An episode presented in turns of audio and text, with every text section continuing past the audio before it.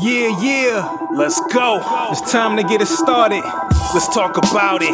Hello, Giants fans. Here we are with another episode. Seven days to go till we take on our heated rivals, the Dallas Cowboys. Opening night is getting closer, and I'm excited. So here's your agenda for today. We're going to talk about Daniel Jones, Jalen Hyatt, Cole Beasley.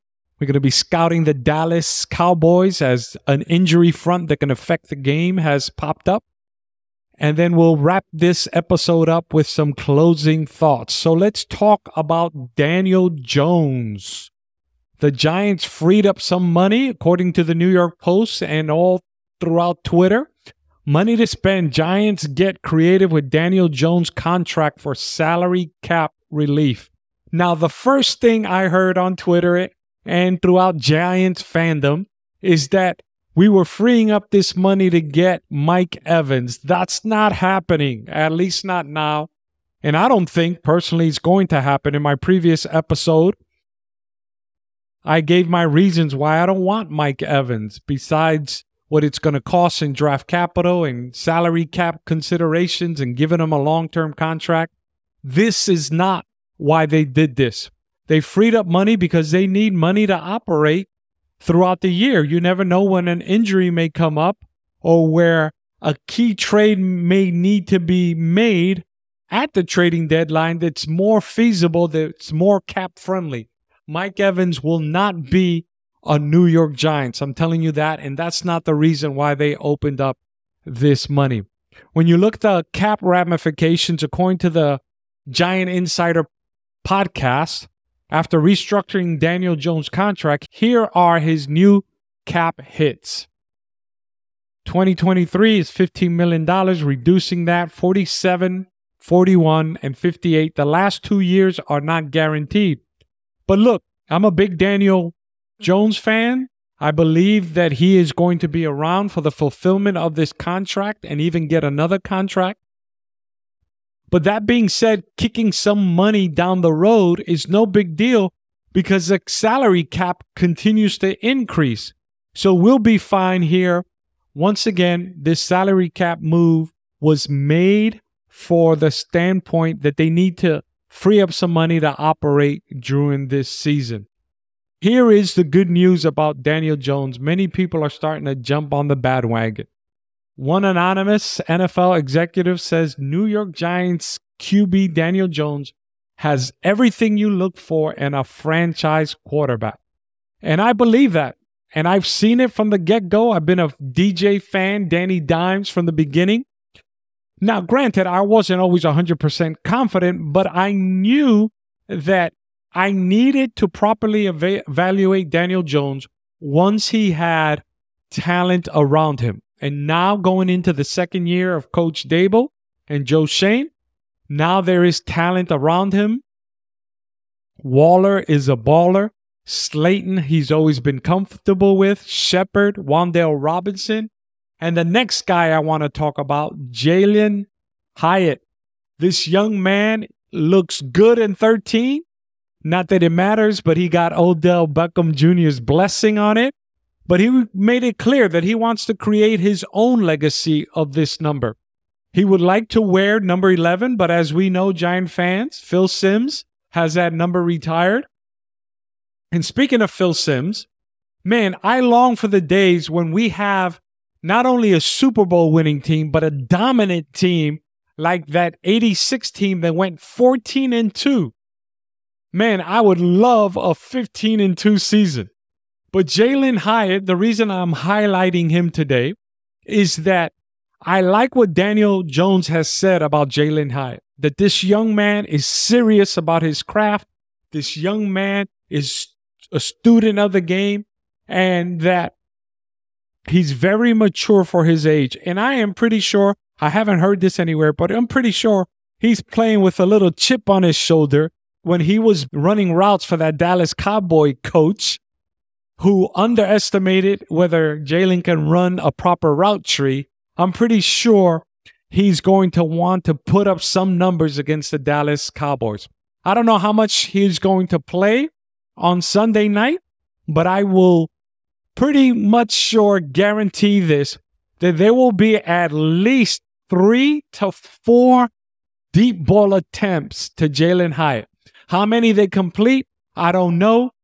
Diggs and Stephon Gilmore are good cornerbacks, but at least three to four deep bombs DJ is going to try to put over the top on them.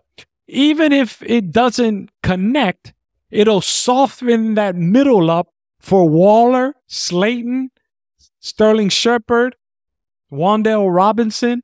So we need to cook. And I believe the game plan going in is going to be using the passing game to soften the secondary up, get them out of uh, eight man box, getting them out of the line of scrimmage. So then we will be able to exploit Saquon Barkley. I'm sure and I'm pretty positive that Saquon will get several passing attempts against the Cowboys as well. Think about it. If you have Slayton going deep on one side and Hyatt on the other side, and perhaps Waller doing a cross, you'll have space there for Saquon Barkley to operate. So I'm looking forward to that. So I'm highlighting Jalen Hyatt because it's going to be some excitement come Sunday night. And I'm pretty sure he wants to ball out, not only because it's his first game, but because that video went viral of that Dallas Cowboy coach questioning his route tree.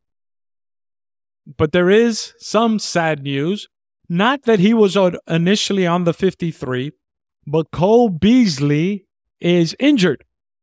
He's practice squad injury, so he'll be out at least four weeks. And the Giants have signed this wide receiver, Cam Sims. And I looked him up really quick, didn't do anything extensive. He has scored against the Giants. If you remember that game, he scored the touchdown where then Ron Rivera, Riverboat Ron, went for the two point conversion instead of going for the tie and the kick and lost the game, lost his team the game. So he scored. Cam Smith Sims was the one who scored that TD. He's pretty tall. I don't know about his speed, but they signed him to the practice squad. He has some history with Brian Daboll.